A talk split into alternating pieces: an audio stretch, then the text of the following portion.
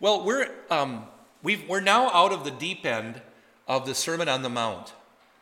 Um, as you're thinking about doing laps in the pool, we're, we're definitely coming up that slope back into the shallow end. Um, and we have some very clear, very distinct things that our Lord says.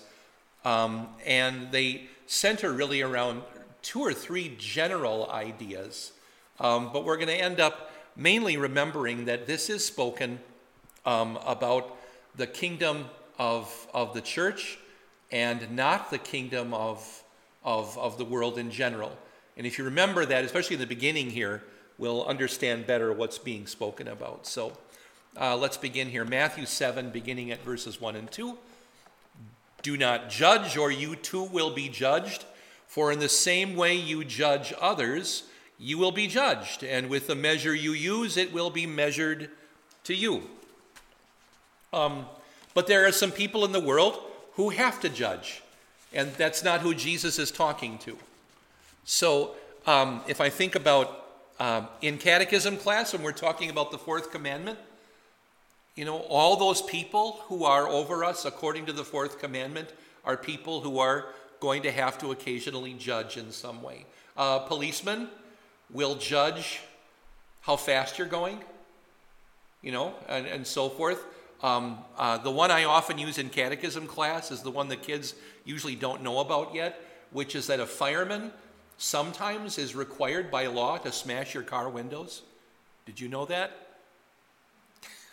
if you if you're foolish enough to park in front of a fire plug, you know, a hydrant, the, there is a certain diameter of hose that's used between the fire the hydrant and the truck. And if it's too far to go around your car because you've parked illegally, they're, they have to save the building or whatever. They must break your car windows and go through your vehicle to, you know, to, to get in there. Um, and uh, and and I, I always tell the kids, and by the way, your insurance doesn't cover that.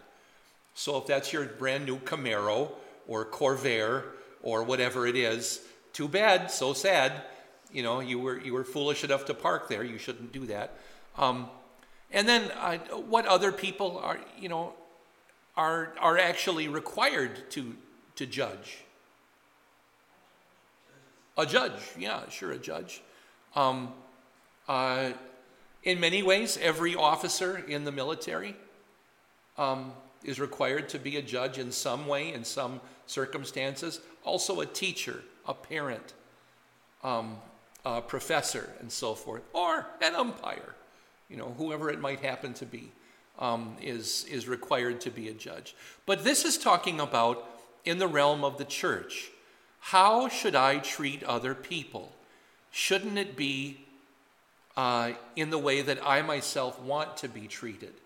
That's how I should judge somebody else. Um, so, if I, uh, for example, this is inevitable with a, with a staff of more than one pastor. Um, when I listen to my associates preaching, I'm thinking to myself, oh, you know, usually, how would I have done that differently? I think that's a pretty natural thought, but that's often what goes through a pastor's mind is, oh, I, I don't think I would have treated that text that way. But I, I, used, I used to love, uh, when we first came out with the sermon cards, those big bookmarks, um, I have a whole bunch of those filled out based on Pastor Sutton's preaching because his preaching was really effective for me. I really appreciated it, enjoyed it, and have a lot of notes taken on those things. Also, they fit in a three hole punch really perfectly so I can stick them in my binders and so forth. Um, sometimes pastors Scharf and Eilhofen come up with ideas that would never have occurred to me. And I really appreciate that. That's also a great blessing, I think, in a church our size. If you get a guy who's maybe a little bit more old fashioned in his preaching, which is probably how I would categorize myself, um, and uh, you don't think so, Herb? okay.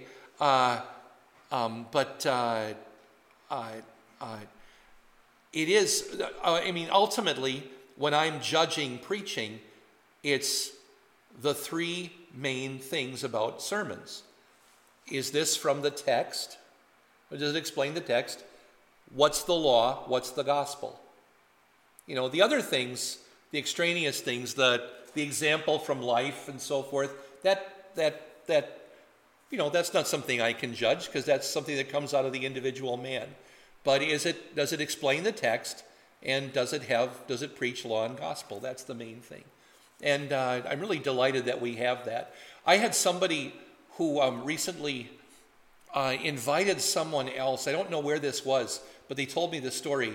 They invited uh, some family members to their, or the, one of our staff members got invited to somebody else's church, is what happened. And as it happened, this other church, the sermon was about recycling, not about a text out of the scripture, just about recycling. And, and uh, our staff member was uh, saying that the family was so apologetic. I'm so sorry. It's you know I, it's, I know it's just recycling, but he's you a really good preacher and all this. And well, what what's the, the could you have a textual sermon on recycling? Possibly, if it's a creation sermon or something about the way God provides for us, you could have well you could have a, a, a recycling application, certainly, um, or something along those lines. But well, anyway. Let's go on. Three to five. Why do you look at the speck of sawdust in your brother's eye and pay no attention to the plank in your own eye? How can you say to your brother, Let me take the speck out of your eye, when all the time there is a plank in your own eye? You hypocrite, first take the plank out of your own eye, and then you'll see clearly to remove the speck from your brother's eye. I've heard uh, people describe this as they think that this is one of the funniest things Jesus ever said. And um, it might have been. I mean, you can see a comedy element here, especially if Jesus actually picked up a two by four, was swinging it around, you know, pretending to have a plank in his eye, knocking Peter in the head, because who would resist, you know, or whatever he would do. On the other hand, this is a pretty strict law passage, um, pretty stern. I mean, speck or plank which is worse? It's the plank in your own eye. That's the whole point here. And before you go picking at somebody else's minor things, take care of the major thing in your own life. When I was a kid, there was an, uh, uh, an illustration of this in the, in the narthex of our church. And uh, I think everybody who was involved is probably dead by now, except for me and the preacher, but of, of those who overheard it. But I had an uncle who um, somebody came up to my uncle. Um, and, he, and my uncle, at, the, at that moment, on that day, had some dandruff on his suit coat shoulders, you know. And this guy came up to my uncle and brushed off my uncle's dandruff and said, You got a real problem there, you know. And the guy looked as if it had snowed on his own shoulders. You know, he was three times as bad. And my aunt goes after the other guy, like, you should talk. And it was just all over the air, you know, and it was just, it was gross and hilarious at the same time. And my pastor was holding his mouth laughing because this was his text. And there it got illustrated in the narthex before church that day. He, he said, I, could, I, I, I couldn't bring myself. I, I, I, I almost, you know, pointed that out to everybody, but he, he didn't. But uh, oh, what a moment, you know. But uh, but don't go picking on people until you've picked on yourself. Luther talks about this, especially that the planks um, are, you know, the, the, the, specks. I mean, who doesn't have a speck in their life? Um, what no Christian is, is free of a speck. Um, but if you've got a plank that's probably a lifestyle sin.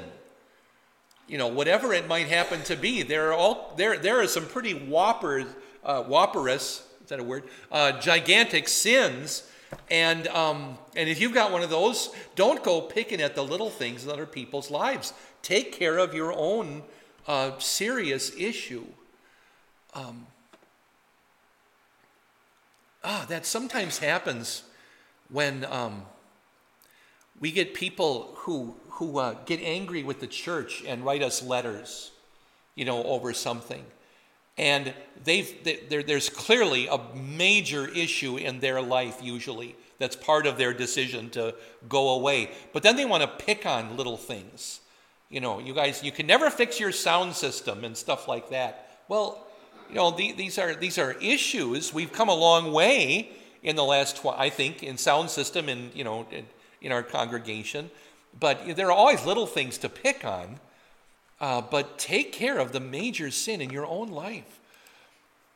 Um, and uh, one more before Jesus gets to kind of the roundup point of this half, which is do not give dogs what is sacred. Do not throw pearls to pigs or swine, I think is what the King James would have said. If you do, they may trample them under their feet and then turn and tear you to pieces.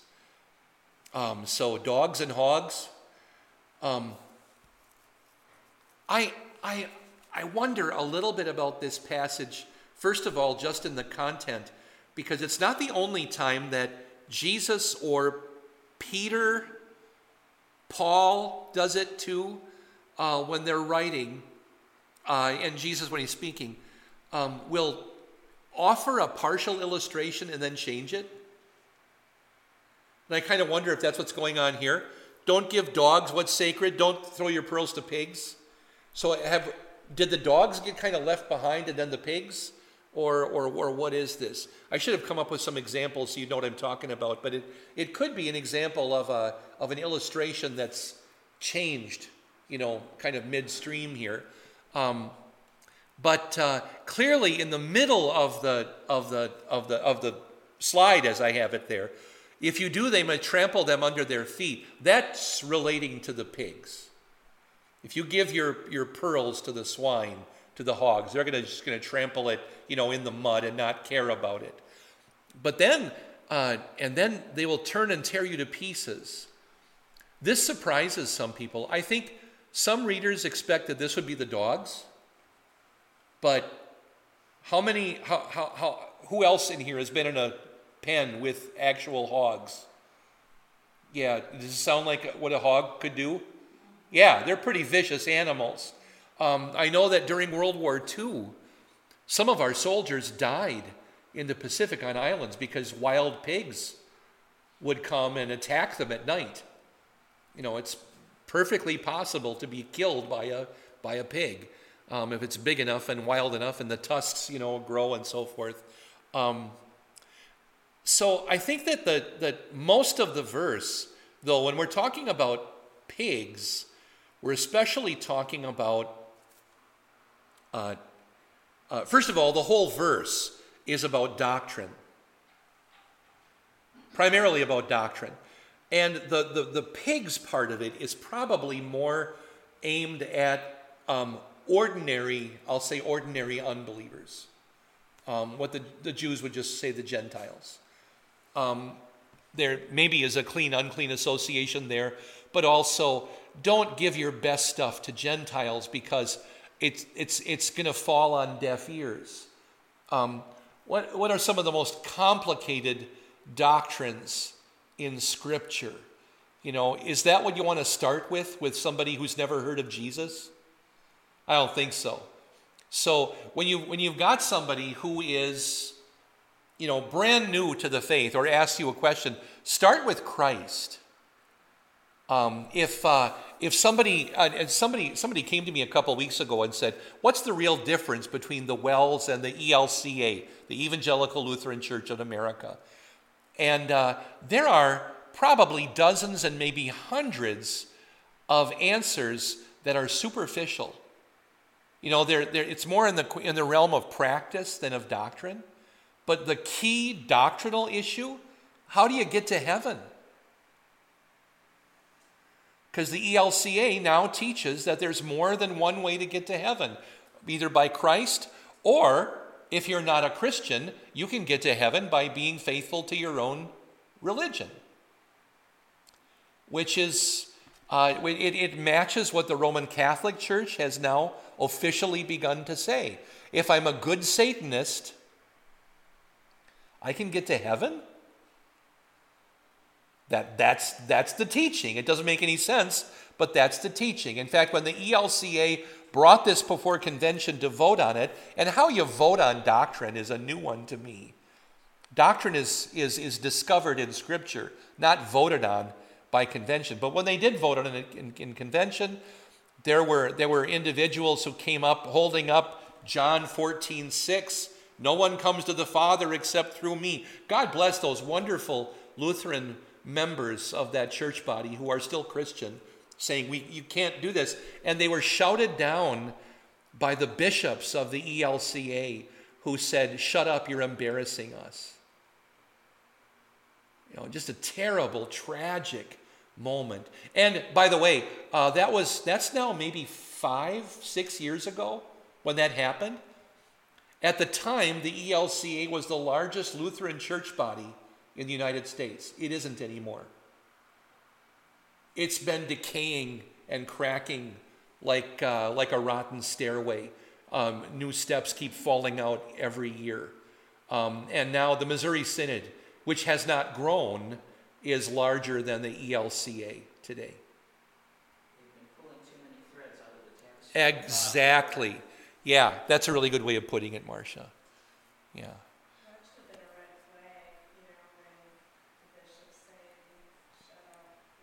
It certainly should have. Yeah. Yeah. Um, at the, I wrote a letter to the to the presiding bishop of the whole synod of the whole ELC at the time. Um, I don't remember her name, but I, I, I do remember that her husband is not a Lutheran. He's a minister in another denomination. I think he's Presbyterian. I thought, well, that's kind of a red flag, too. You know, uh, but uh, I, I, I, tried to, it, to, to, to, write the letter as respectfully as I possibly could. You know, um, it's this, this is dangerous. I respect your, I forgot what her title, what you're supposed to call um, a bishop.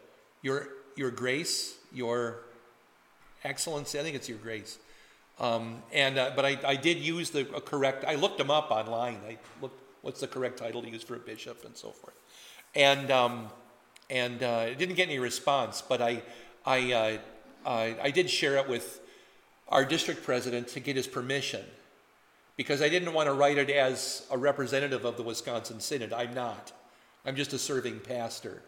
Um, and that's how I wrote it. I said, I'm, I don't represent everybody in my church body. I'm just a pastor who has family in your church body, and I'm concerned. But I told her, this, this is sinful. You're leading people to hell. Um, you know, please consider, repent, and turn away from this sin. But I've talked about that before, haven't I? in this, in this class probably at least once before. All right. Going on, ask and it will be given to you. Seek and you will find. Knock and the door will be opened to you. For everyone who asks receives. He who seeks finds. And to him who knocks, the door will be opened. Um, so, the, the basic difference between law and gospel, correct, is that the law shows our sins and the gospel is an invitation or shows us our Savior. The, the gospel beckons, the law puts up a hand and says, Stop, right? What is this? What is Matthew 7, verses 7 and 8? Law or gospel?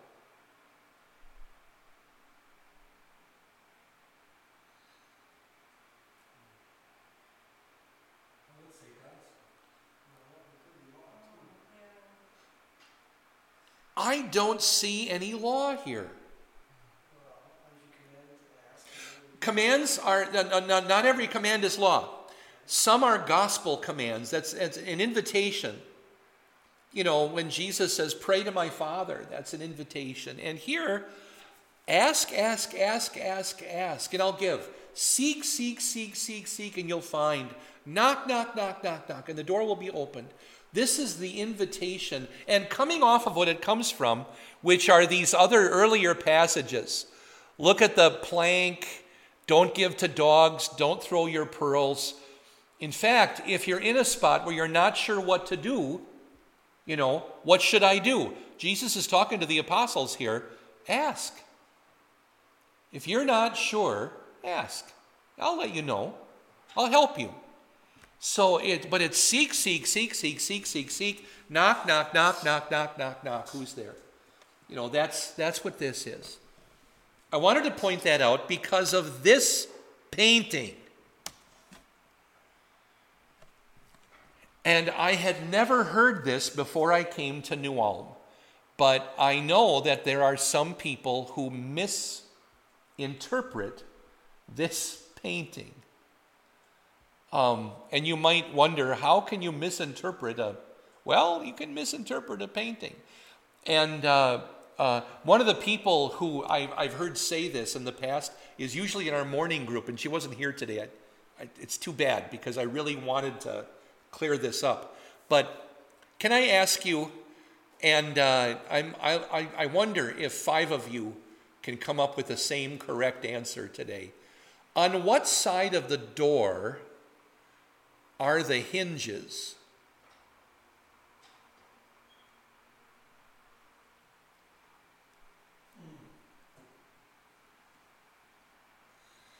And may, I'll, I'll, can I give you a hint? Hinges have to be attached to the door, correct? And in some doors, hinges in ancient times had to be enormous. That's a hint. Yeah, they're on the right side. Those big curved pieces of metal, those big brass or bronze or steel, whatever, they're, they're, and they're in three pieces, kind of like they're a big loop. Those are hinges. That's what hinges look like in, in old doors. So, what side of the door is the handle? If the hinges are on the right side, the handle's on the left, right? Well, I've heard it said of this painting that, and, and by the way, this painting has a couple variations where different artists have done the same painting, but it's always the same basic details. Jesus, the door, there's a little peephole there with a grill or something, and the hinges. Um, the flowers change; they aren't always thistles, but uh, they or whatever these are. But but and it's always stone. Um, where's the and the, therefore, I've heard people say, however, that um, this door doesn't have a handle.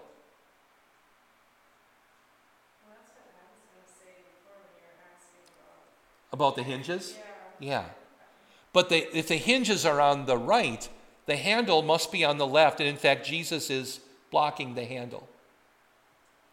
It's not that the door has no handle, um, because, and I, but I've heard people say that, but when they say that, they're going back to this passage and making it law. Because, oh boy, if he knocks and you don't open, then you're sinning? But where is that in verses 7 and 8? It's just ask and it'll be opened. You know, um, Ellen, by the way, in verse 7, who opens the door? Jesus. Jesus is the one who opens the door.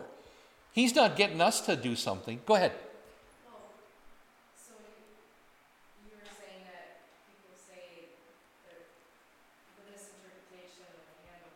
Yeah.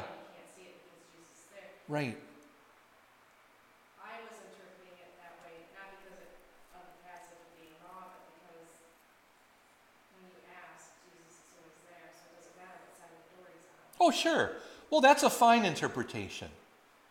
Yeah, yeah, there's nothing wrong with that at all. But if you make this out to be that Jesus is knocking and this person, this sinner, doesn't even have a handle on their door, and therefore they can't open the door. That's how that usually spins out with people. And I think, what? What, what, what Sunday school teacher did you have once, or, or, you know, who was it who said this to you? Because that's just all backwards. So you're saying the person is on the other side knocking?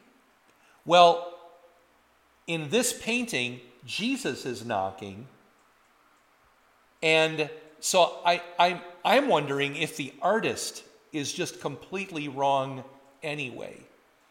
Because this is the passage that this painting is associated with. Or, behold, I stand at the door and knock. There's also that one. You know, that, that could be as well. Because um, that's, that's also a verse, is it in Revelation? Um, And uh, I always thought of that picture as Jesus knocking and asking if he could come into our hearts or home. Sure, and that wouldn't be bad either. Um, but to say that there's no handle, which is my point, is Well, he's covering he's covering the handle, yeah. Yeah. All right. I'd love to have a door like that in my house, but anyway. All right, verses 9 and 10. Uh, which of you, if his son asks for bread, will give him a stone? Or if he asks for a fish, we'll give him a snake? Um, there's a version in Luke where the similar passage also includes um, an egg and a scorpion. So uh, it goes different ways. But of course, none of us. If, if your child asks you for bread, you're not going to give your child a rock. And if your child asks you for a fish, you're not going to give him a snake. I don't know if there's any association with the devil and the serpent here, but you're just, if you ask for a fish, you're not going to get a snake.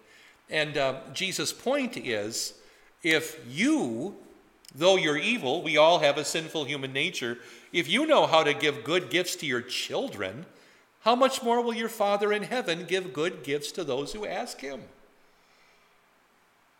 You know, God knows how to give good gifts. He's not going to he's not going to, you know, jilt you or whatever the word would be or, or, or you know, if, if you ask for something, he's going to give it to you. He knows how to give good gifts.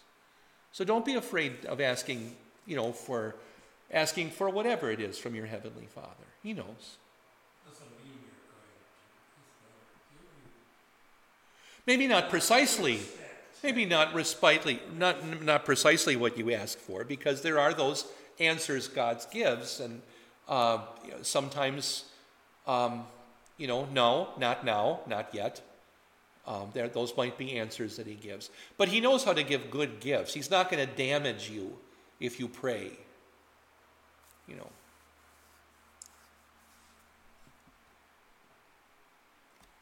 I'm trying to think of who who from um, all of us come from very similar generation and of, of, of classic TV and who was the worst TV wife um, I don't know if I can think um,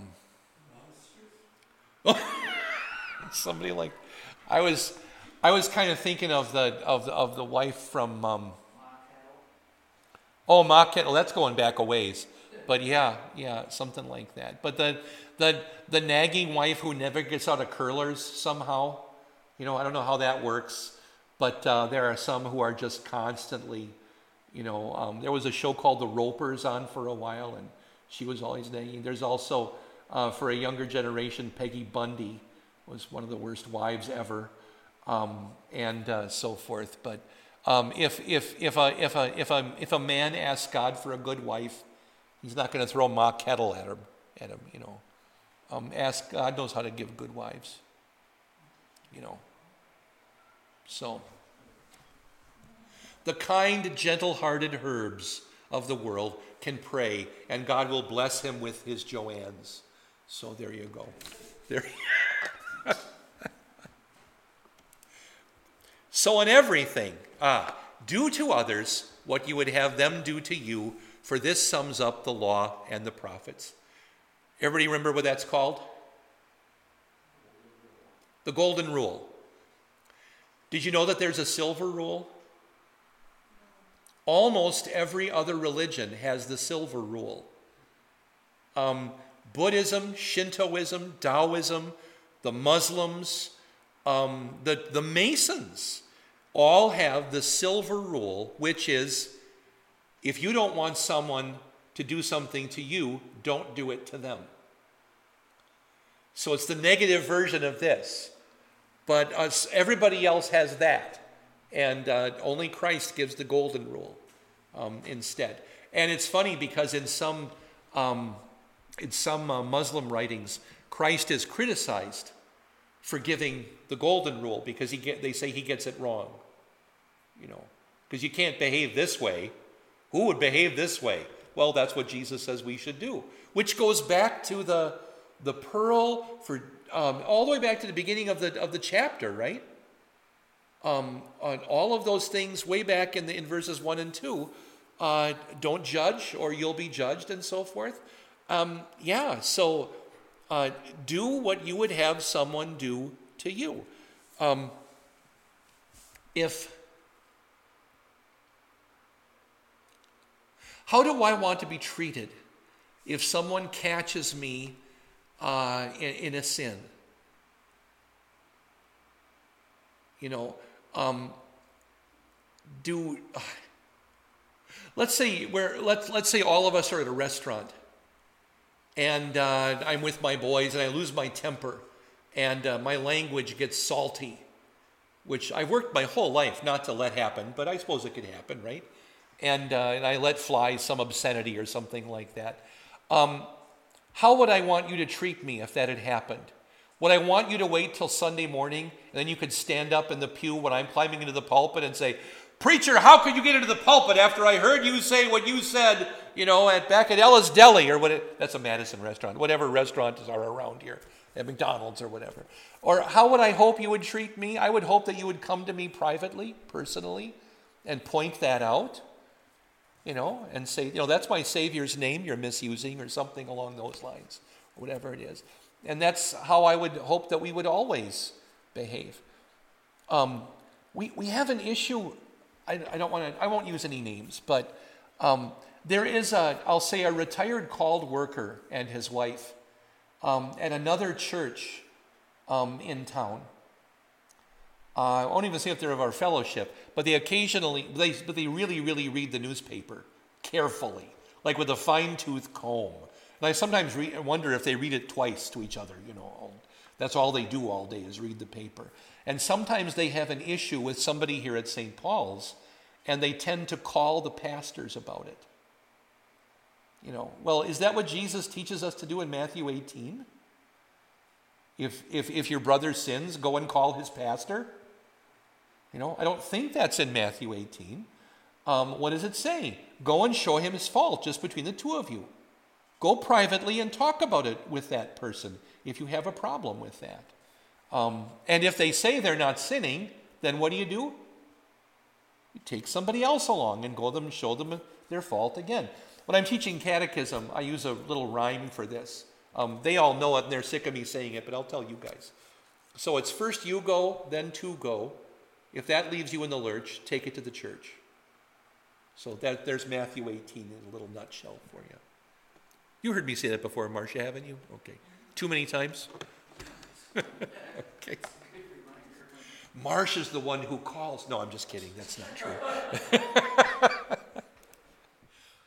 You've been listening to Invisible Church, the Bible study podcast from St. Paul's Lutheran Church, New Minnesota.